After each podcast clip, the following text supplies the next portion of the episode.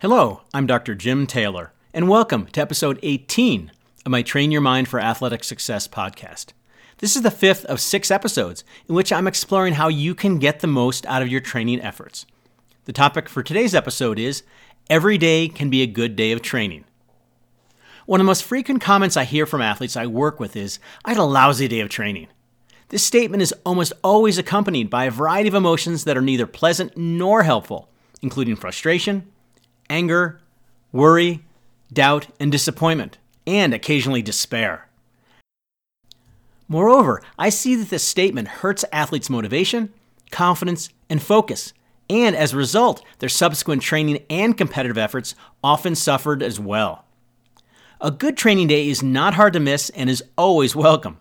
You perform technically and tactically well. You learn something new that makes you better. You perform consistently with few mistakes. You're mentally all there, motivated, confident, intense, and focused. You have fun while training. Most importantly, you perform really well. A good day of training can get even better when the weather and conditions are good, you're enjoying your teammates, and when you're healthy, rested, and life away from your sport is going well for you as well.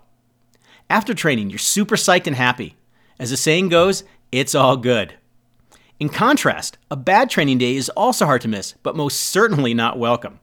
When I ask athletes why they make such a pessimistic assessment of those training days, several themes emerge from their most common responses. First, bad technique. My form was terrible today.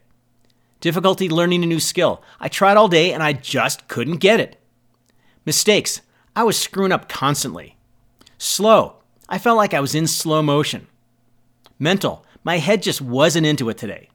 Finally, not fun. It was a slog getting through the training day. All of these statements seem to give good cause to conclude that I had a lousy training day. At the same time, I would argue that such a discouraging conclusion is both inaccurate and decidedly unhelpful as you pursue your sports goals.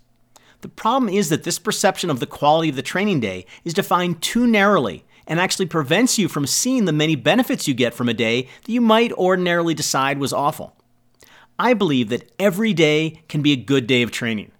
Some days the benefits are clear you make technical, tactical, or performance gains.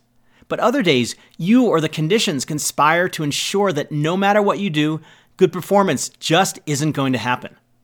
Those days are certainly not pleasant, but they are also inevitable. So, what determines whether it's a bad or a good day of training is how you respond to it. Let's start with my one definition of a bad day of training when you turn against and give up on yourself. That is the worst kind of training day and can only hurt your performances. The great thing about this definition of a bad training day is that it is completely within your control it is all about how you think about and react to the challenges you're faced in that training day.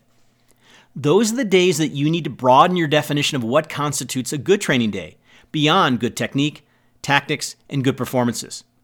This narrow definition of a good training day ignores another piece of the success puzzle that is essential to ultimately achieving your athletic goals, namely, training your mind. On those so called bad days, you have an incredible opportunity to become a better athlete by strengthening your mind while everything else feels like it's going the wrong way. You can do this in several ways. First, I'm not asking you to say, I'm loving it, about a day when you clearly are not. That's just unrealistic given that there are plenty of good reasons why you don't love it.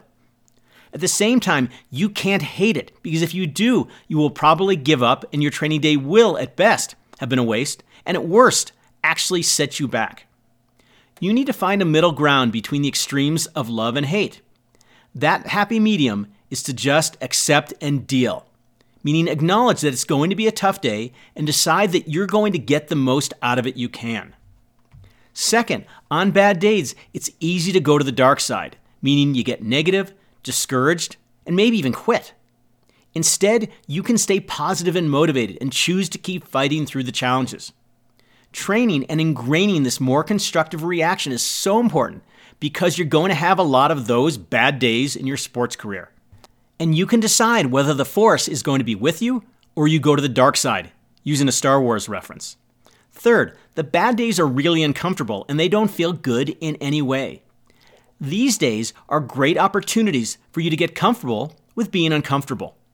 These experiences are so valuable because there is a lot of discomfort in sports. Plus, the only way you're going to continue to progress toward your athletic goals is to get out of your comfort zone. So, on those uncomfortable training days, you want to embrace rather than give into the discomfort until the discomfort becomes comfortable. Fourth, sports are rife with adversity, including weather, conditions, and tough competitors. Moreover, everyone in the field has to perform in many of the same conditions. So it's not the conditions that matter, but rather how you perceive them, either a threat or a challenge, and react to them by fighting or giving up. Bad days are a great way to figure out how to perform your best or just survive in those tough conditions. So when you get to game day with similar bad conditions, you have the attitude and the tools necessary to respond positively to them and perform as well as you can, remembering that in terrible conditions, no one's going to feel good or perform their best. In fact, the athletes who minimize the deterioration of their performances on those tough days are the ones who are successful despite those conditions. Fifth, as I just noted, so called bad days can trigger in you a number of unpleasant emotions, such as frustration and disappointment, all of which can make your bad days even worse. You have the opportunity to turn those emotions around and generate more positive emotions, such as pride and inspiration, that will keep you positive and motivated during the tough times. Clearly, this, what I called emotional mastery, will serve you very well on the day of a competition. Finally, reinterpreting so called bad days in a positive way will make you a more resilient and adaptable athlete. Resilience means you'll be better able to react positively to the always present adversity of sports. Adaptability means you're able to adjust to the difficult situation and perform the best you can given the tough conditions. If you can develop resilience and adaptability, you will have a stronger mind for everything that sports and life throws at you every day. And you can give yourself the chance to perform well even on days that might otherwise be seen as bad. The end result is simple yet powerful. When you make every day a good training day, you have fewer ups and downs, you have more fun, you perform better, you become more mentally tough, and you are better prepared for those so called bad days that are an inevitable part of sports. An unknown quote You earn your trophies at practice, you pick them up at competitions. I'm Dr. Jim Taylor, and thanks for listening to episode 18 of Train Your Mind for Athletic Success. And be on the lookout for episode 19 in the near future.